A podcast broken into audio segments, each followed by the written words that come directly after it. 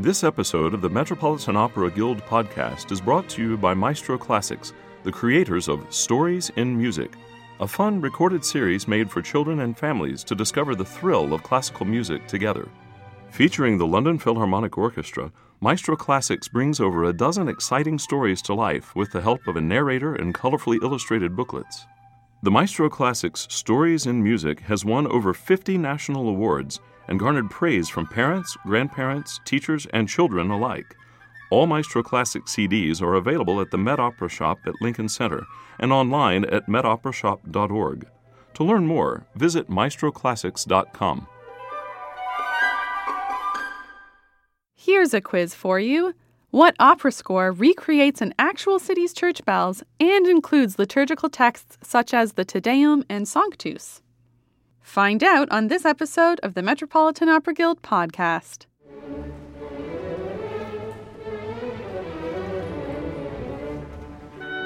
The Metropolitan Opera Guild is dedicated to enriching people's lives through an awareness and deeper appreciation of opera. Our podcast features lectures and events presented by the Guild in support of performances at the Metropolitan Opera. The Metropolitan Opera Guild podcast is funded in part by support from the Stuart J. Pierce Memorial Fund. To learn more, visit metguild.org.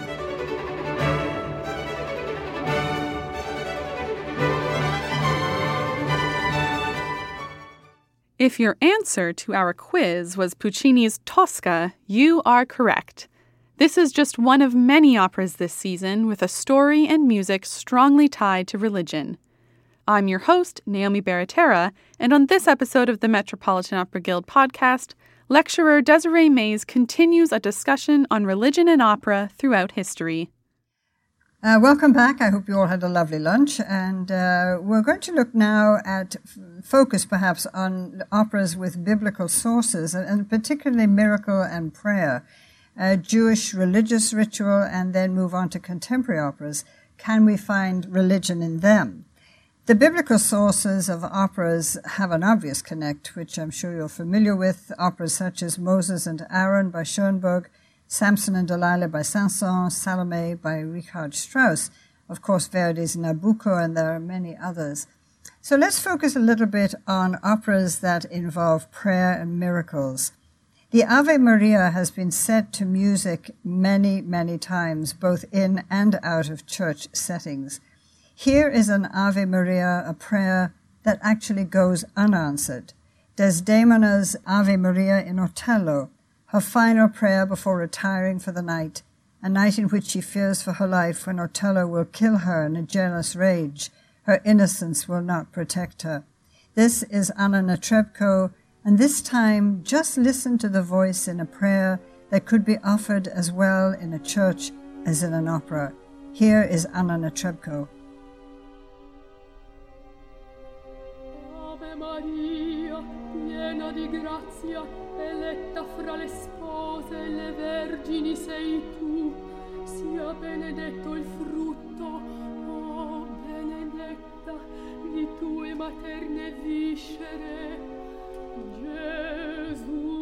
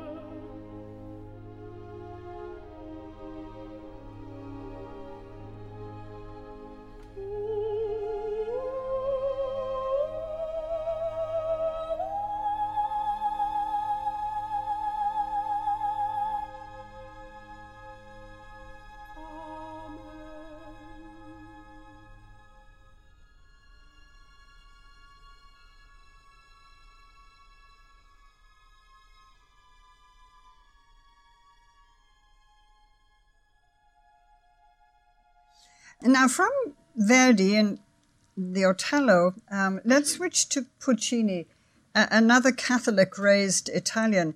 And this time another prayer, but this prayer is answered um, spectacularly by a miracle.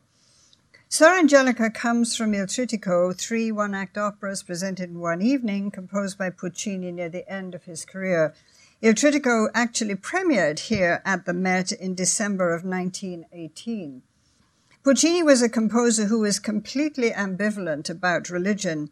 Raised as a strict Catholic, he was also an altar boy like Verdi and later the organist for the churches in Lucca. It was expected he would follow generations of Puccini's as the maestro di cappella at the cathedral, but religious music didn't appeal to Puccini. There's a great story of the young teenager Puccini who smoked very heavily. And in order to buy money, to buy, to earn money, to have money to buy cigarettes, he would take out the organ pipes one at a time and sell them one by one for money. And they say that he learned how to improvise by rearranging the church music to cover up the missing pipes. Puccini adored his mother, um, Albina, a, a totally selfless woman who sacrificed everything for her wayward son. No one ever matched up to her in Puccini's mind. His other close connection to Suor Angelica was his sister Iginia, who entered the church at the age of nine and spent her life in a convent. Puccini spent many hours with this sister, who by then was a mother superior, within the convent walls when he was composing Suor Angelica. And I think this is very, very apparent when you see the opera, especially in this production, all the little small talk that goes on and the ways of filling the days with prayer and, and the way it's sort of organized is sort of uh, amazing. Um, so he um, he himself was pretty lax about Sunday observance and things. Yet, as a man of the theatre, he was fascinated by the rituals that surround uh, Catholic services. Suor Angelica is a miracle opera, a vision, a life after death piece, a work about forgiveness and compassion, a story of the love of a mother for her son, all under the eye of the Virgin Mary and all with echoes of Puccini's own relationship to his long dead mother. The opera is about the suffering of a young man, nun who, though of royal birth, disgraced herself and her family by having a child out of wedlock. For this mortal sin, the child was taken from her at birth and she was banished to a convent. For seven years, she has done penance and has heard nothing from the family about her child. Then her stern aunt comes to get her signature on a document handing over her inheritance to her sister who is getting married. The aunt casually mentions the boy died of a fever two years before. Angelica collapses, calls on the Virgin Mary, and believes that her child is calling her. She mixes poisonous herbs and drinks, and only then realizes she has committed the ultimate sin that of suicide, and she will be damned. As she prays, the darkened church fills with light, and the Virgin appears, leading a small boy who walks slowly to his mother. As she dies, they are reunited, forgiven, and in bliss. So let's play um, just those final moments of this really tragic piece. Um, this is sung by Barbara Frittoli, but it is the same production that the Met is showing now and that I saw last night. It's quite beautiful. Let's um, let's see that. salvami,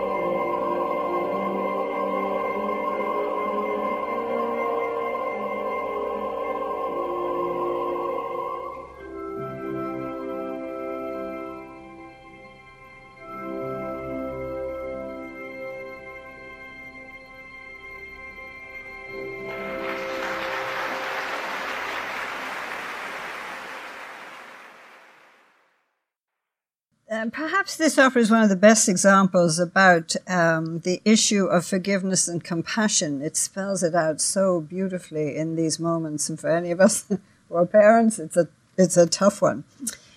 There's a similarly beautiful miracle opera by Massenet called Le Jongleur de Notre Dame, in which a poor street juggler is taken in by the monks. As time passes, he realizes that the monks serve the Virgin by writing books, by painting, by making statues, tracing calligraphy. He, the juggler, is sad because he has nothing to offer. Then he has an idea. He goes to the chapel for hours when it is empty. The prior, curious as to what he is doing, one day observes unnoticed. The juggler is juggling for the Virgin. The prior is outraged. This is sacrilege. At that moment, the Virgin Mary descends the altar steps and wipes the sweat from the brow of the juggler with her blue robe. Blessed are the pure in heart, the prior cries, for they shall see God. Another wonderfully positive example of, of um, uh, of the joy, uh, of the bliss of this moment. Now, whereas Angelica was a hymn to mother child relationships, Puccini's Tosca is an opera also filled with religious symbolism with a decidedly cynical note, as Puccini combines, as he had done in Manon Lescaut, religion and eroticism. Tosca is about the sacred and the profane.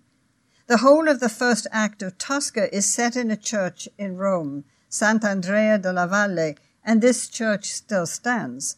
First of all, Puccini pokes fun at the clumsy, greedy, and conniving sacristan as he goes about his work in the church. No respect here. A painter paints a Madonna in the church using as a model a beautiful woman who comes to the church to pray. She is actually there to aid her brother, a political prisoner, when he escapes. Tosca, the famous singer, on entering the church, pays her respects first to the statue of the Virgin, and then, jealous of the beautiful portrait, accuses Cavaradossi, her lover, of painting his mistress. All these goings on in church. The peak of all this irreligious behavior comes to a head in the magnificent Te Deum at the end of Act One, when Scarpia, the, the uh, cruel chief of police, observing the ritual procession of priests to the altar, sings blasphemously, not of God, but of his lust for Tosca. Here, Ruggero Raimondi sings Scarpia in the actual church where Puccini set this first act.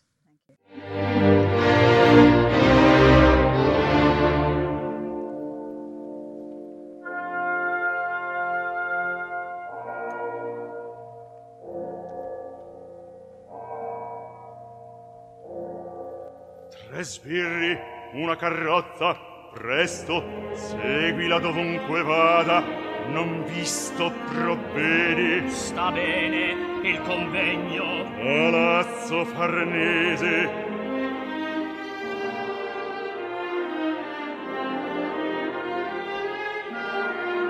Vo tosca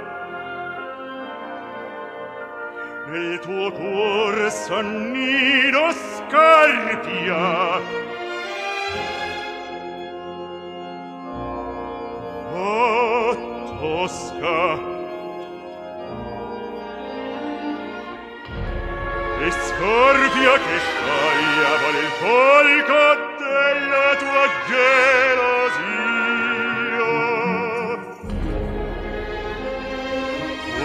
santa promessa il tuo pronto sospetto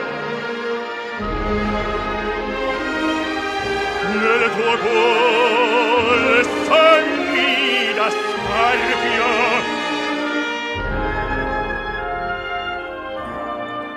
oh Tosca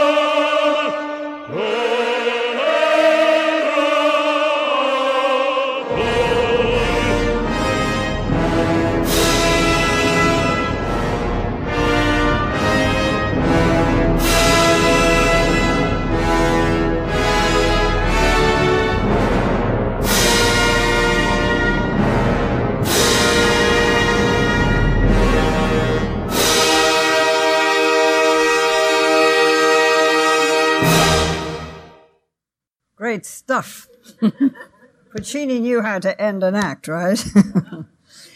Later in the same opera, in a heartfelt aria, Tosca herself sings a very real prayer, Vissi d'arte. I lived for love, I lived for art, why am I being punished now? Her prayer too goes unanswered.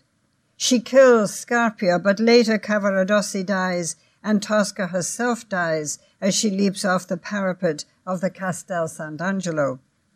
In other operas, Puccini presents Cho-Cho-San, who is conflicted between her Shinto beliefs in Japan and the religion of her new husband. When her new faith and husband betray her, she reverts to the religion of her fathers and kills herself for honor. Puccini's Manon was destined for a convent until she met Des Grieux and eloped with him at a moment's notice. When later, having cast him off for a life of luxury as a kept woman, she misses Des Grieux and is only reunited with him when she is banished to the desert of Los uh, of uh, Louisiana, desert in Louisiana. Puccini didn't always have his um, facts right, but Des Grieux accompanied her there, and she dies, of course, in his arms. For composers, especially in Catholic Italy, there was always ambiguity in the unresolved paradox between the artist and his relationship to the church. So while many composers may not have attended Mass religiously every Sunday, the works of these masters can be, of course, deeply spiritual, as their music transcends doctrines in which they may or may not believe. That's quite a thought, um, and it comes up a lot, and I think you have to hear separate the man and the composer. Who are we to judge any of these people, no matter what we read about them?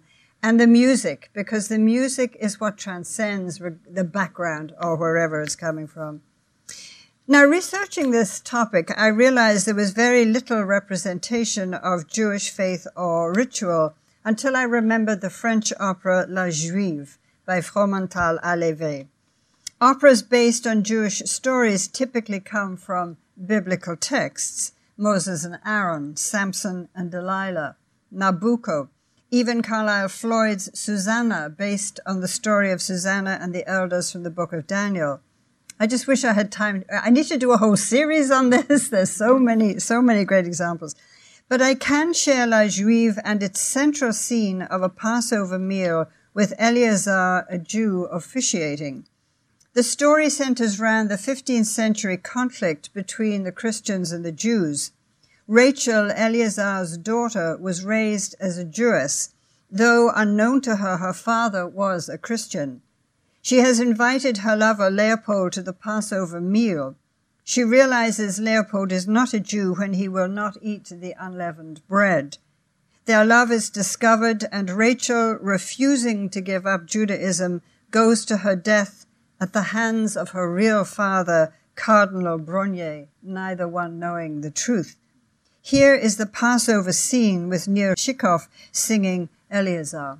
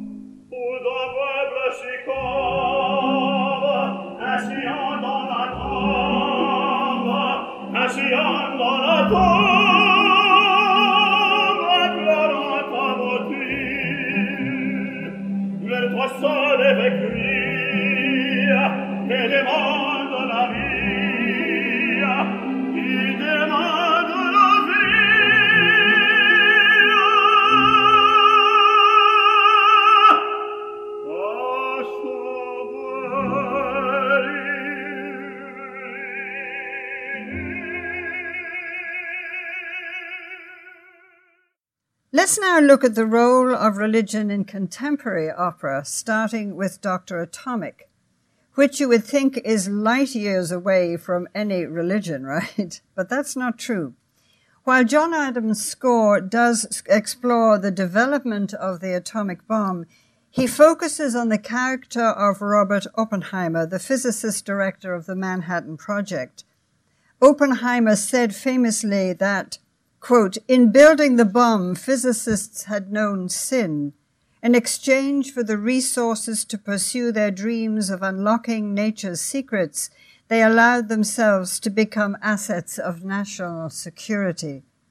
The setting is Los Alamos National Lab before the Trinity test of the atomic bomb, or of the gadget, as they called it. The opera is about a struggle of conscience. Again, not too unlike the struggle of Thomas Becket for the same thing. Do I answer to man or to God? Here was the greatness of the scientific discovery alongside the horror of what that discovery would mean. Oppenheimer's struggle with the magnificence of what they had discovered and the horror at the implications of the bomb. Oppenheimer, it turns out, loved poetry. The libretto is filled with poetry, that of Baudelaire, Muriel Rukeyser, the Bhagavad Gita, and John Donne. A copy of Baudelaire's poems was in Oppenheimer's pocket during the real tests. He spoke Sanskrit fluently in order to read the text in the original.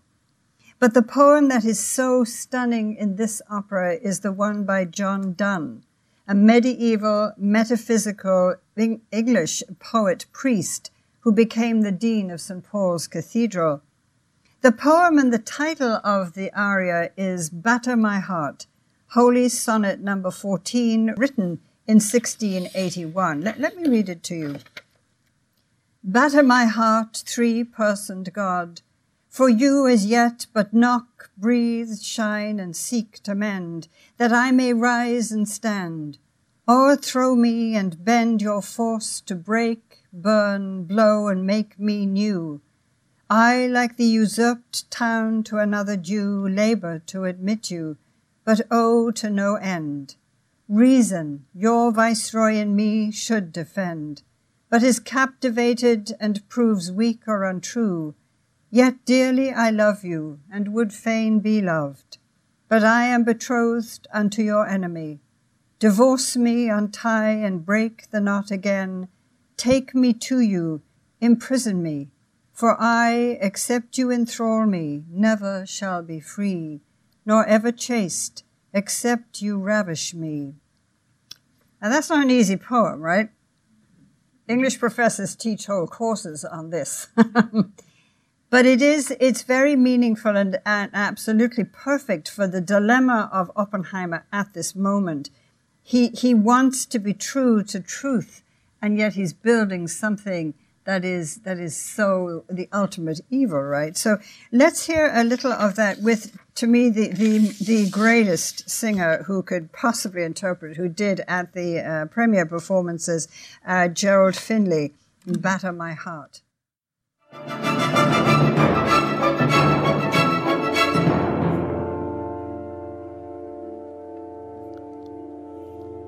Batter my heart, three-personed God, for you as yet, but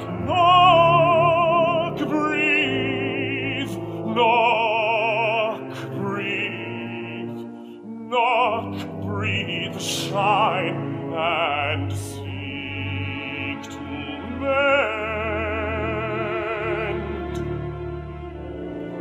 Batter my heart, three-personed God, that I may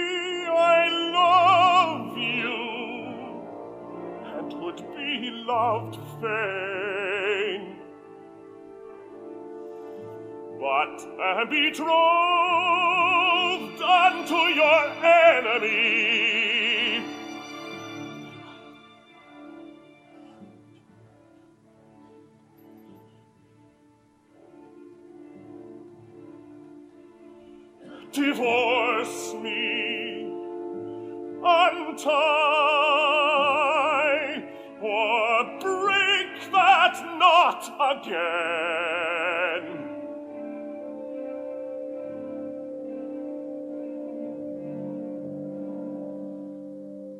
Take me to you, imprison me, for I, except you enthrall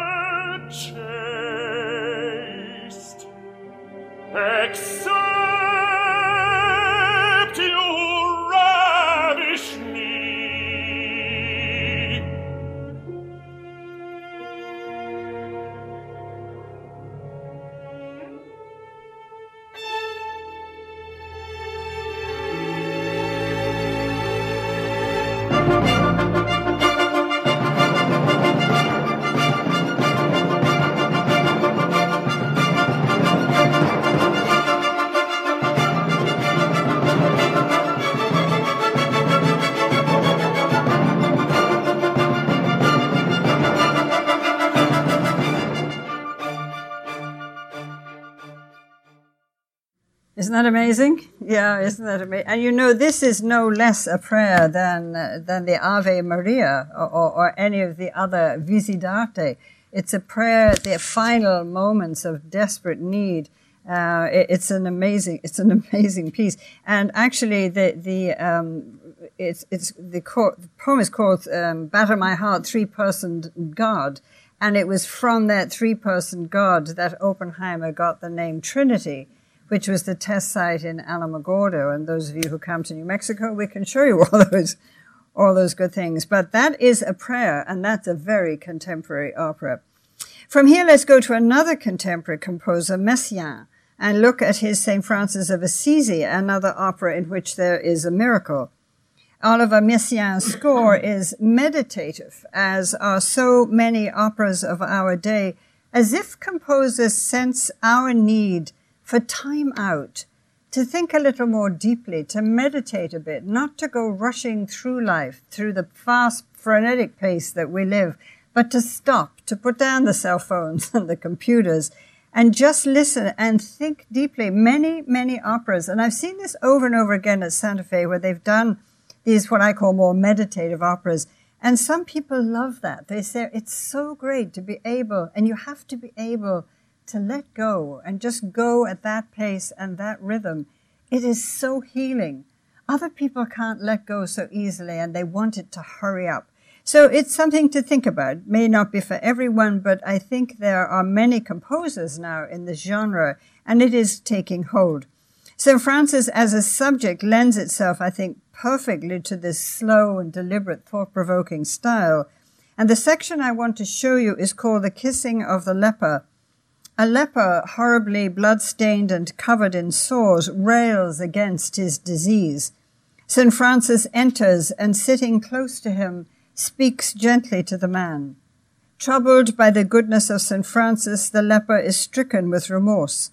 St. Francis embraces him, and miraculously the leopard, leper is cured and dances for joy.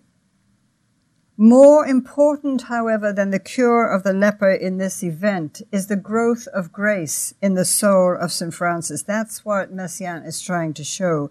And his exaltation at having triumphed over his grief in being able to hold, kiss, and touch a leper.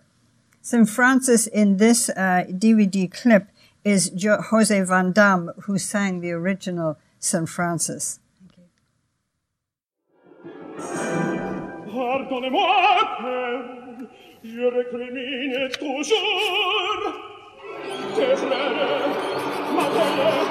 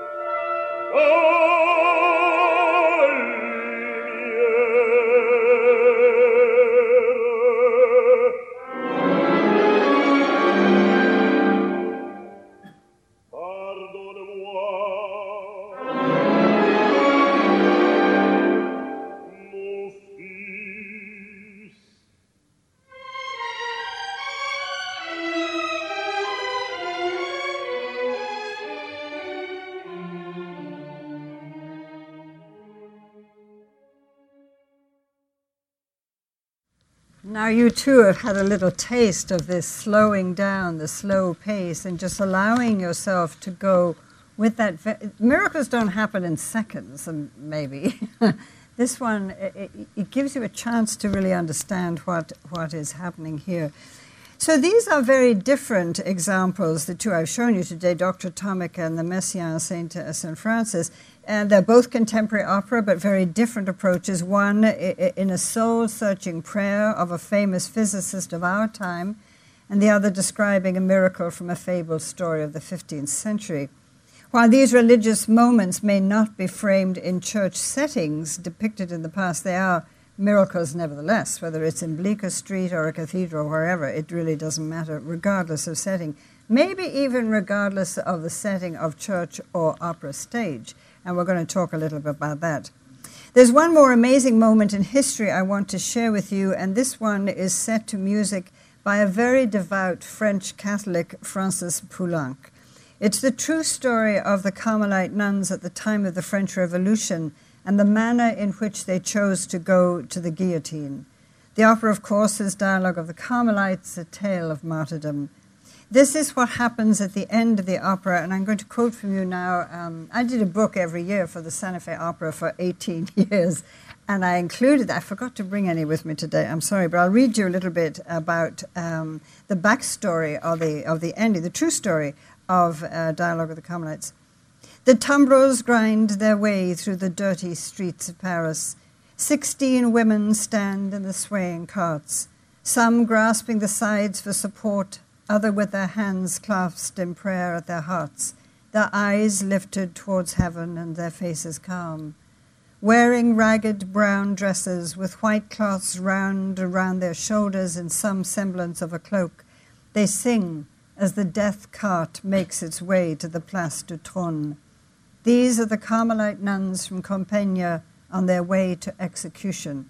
The date is July 17, 1794. Led in holy song by the prioress, the crowd quietens and grows completely still as the dreadful tumbrel reaches the square.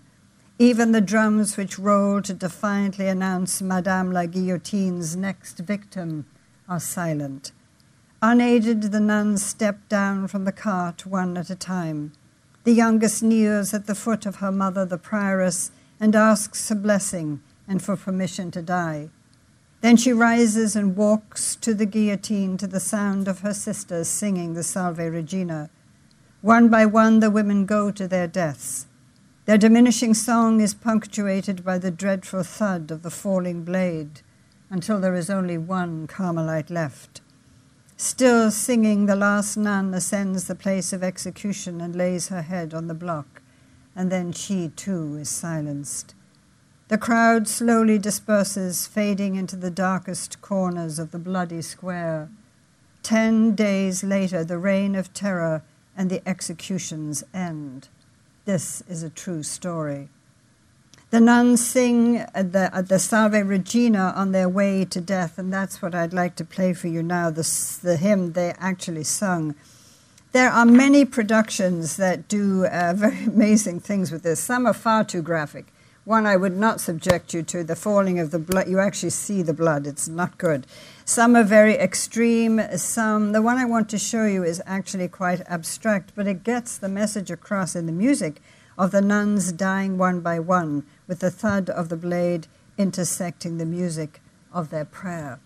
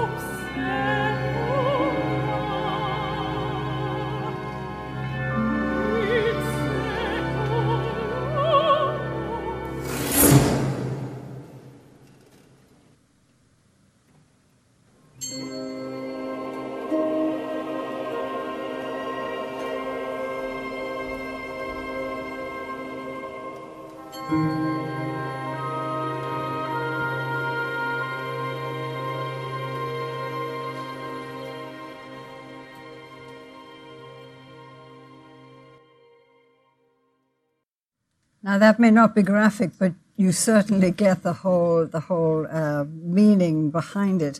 Um, it the, the, the, the, production to see of this, without question, is John Dexter's. From what date was it, Stuart? 19, 1988. That is on the Met site. And it is playing this season, right, still. So if you haven't seen it, don't miss it. It's, it's one of the most beautiful productions here of this particular opera. And I wasn't going to tell you this little story, but it comes back as I'm watching. When we did it in Santa Fe with um, Pat Racette sang um, Blanche and Francesca Zambello was directing it. And uh, two things. One, when I'm researching the book, I, I learned that in Santa Fe there's everything, it turns out, including a Carmelite convent. So I thought, well, I better go and talk to the nuns and find out about what I'm talking about here. Okay, so then I realized, oops, she, it's a silent order. They've taken a vow of silence, and how can I talk to them? So I did a little research and find out that Mother Rose, the principal, uh, the abbess, whatever her title is, Mother Superior, is able to talk a, a, little to people. So I make an appointment to go up and meet Madame Rose. So it's the middle of winter. I'm dressed in boots and coats and everything, and I go in. I'm shown into a little silently into a little sort of cell-like room, and there's a grill with a with a curtain across it. And I thought, oh dear, I'm not going to be able to see her. I'll be able to talk to her, but maybe not talk, see her actually. So I thought, well, that's okay. There was a bench in front. I put out all my notes with all my questions. No sooner had I done that than the curtain is swung back, and here I am, discovered with all my notes out. Here she is in a simple brown robe, and it's the middle of winter and bare feet, and I'm dressed up like this. And she was wonderful. We talked for about half an hour, and at the end, she said, um, would you like to see the actual hymn my sisters sang? The, la- the this last section the, after the Salve Regina. Um, I said, "Oh, I would love to," and, and I watched her go out, and she came back a few minutes later. Then I had another thought. I thought, well, what about bringing the young singers to meet these nuns? You know, they can't talk to them, but um, they go, they have mass, and they're behind again a grill. You don't see them. There's only a few of them now, and they they're older and they have little wavery voices, but they sing and there they are. Whereas the young singers, the apprentices who are all full of life, tend to walk a bit like this as a nun. You know, they're practically skipping across the stage. And I'm watching these nuns who walk with this incredibly calm movement. There's, everything is still with this beatific, marvelous expression on their faces, the way they move. So I thought, well, let's talk to Cesca and see what she says about bringing the, the apprentice singers to meet the nun, not to see the nuns, to watch them. And uh, thought it was a great idea. So one Sunday we all assembled, and the young singers with eyes were wide open, watching these incredibly wonderful women who've devoted their lives in silence to God to pray for the rest of us, and how they moved with that calmness um, and took it back with them to the theatre so that when they did perform the nuns in the in the opera, they had it right. A sense. It's one of the great joys of this job like when I get to talk to someone like Ferruccio Furlanetto or um, uh, actually uh, Bertrand de Billy, who's conducting Trittico. Uh, last time I saw him, we did an interview with him uh, here for the Met with uh, Nathalie Dessay. That was a challenge because she, you know, she didn't want to talk to someone she didn't know, and I had to loosen her up a bit. And he was so great. You know, he when I asked a good question, he put a thumbs up under the table so that none of you could see, but him, but he, uh, but he was supportive. So that's one of the great joys, and this was a special moment to be able to um, meet with these nuns and get a, a, true sense of the sisterhood and the generations. It's not that long ago since their sisters went to the guillotine. So, um, so finally. Um, what about Wagner in this context of God, religion, and opera? Uh, this is what he said in his autobiographic sketch of 1843.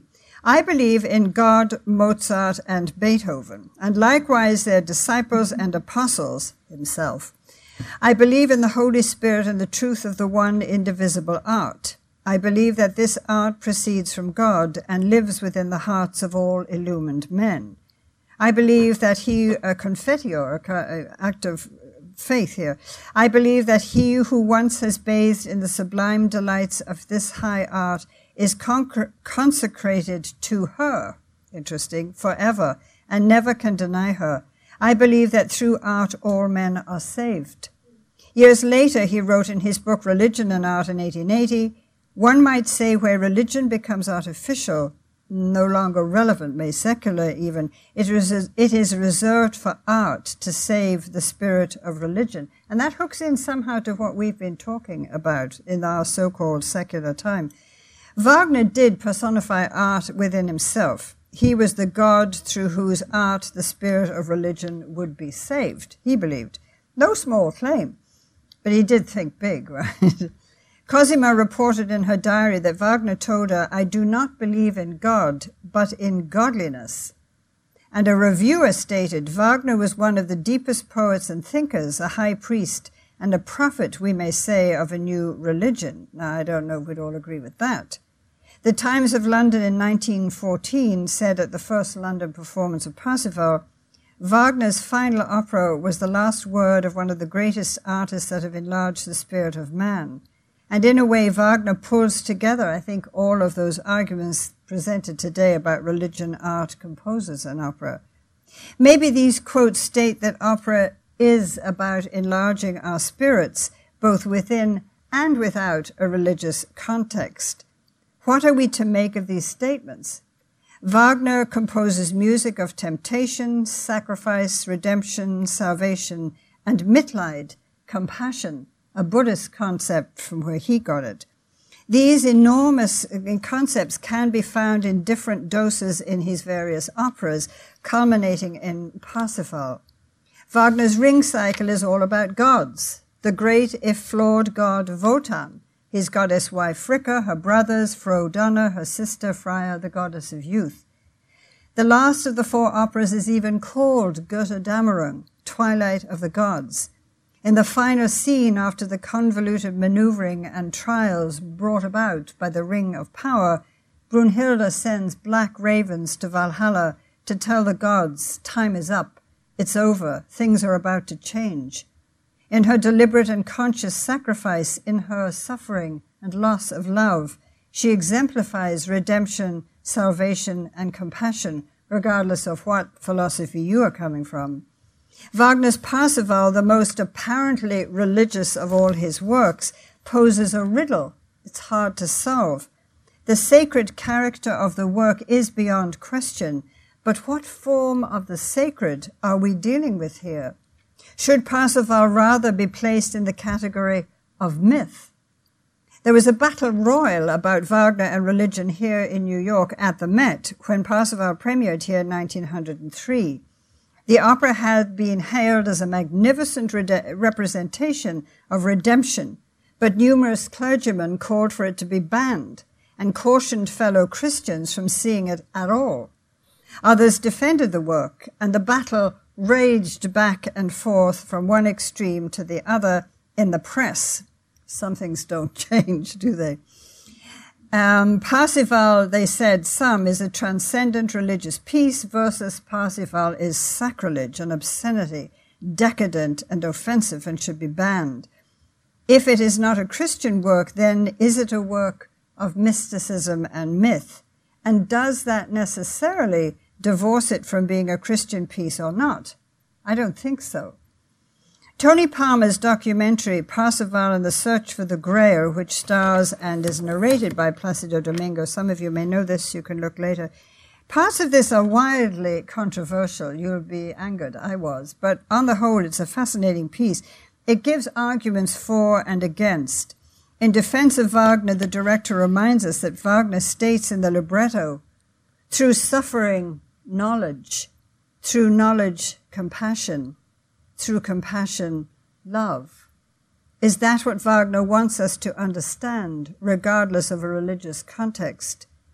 The Bayreuth stage director Uwe Eric Laufenberg, when asked what approach he takes in approaching Parsifal, said, I'm interested in the work's core message. I believe Wagner wanted to bring out the factors of benevolence and mystery in this his final work. And this, he said, is interesting because at this time of Pope Francis, who has de emphasized the institutional side of the Catholic Church and stresses the factors of mercy, grace, and benevolent. Parsifal is difficult, he said. You need the music. At the end, the violins soar upwards and the harmonies become clearer, and everything finally dissipates into nothingness. It's like a final breath.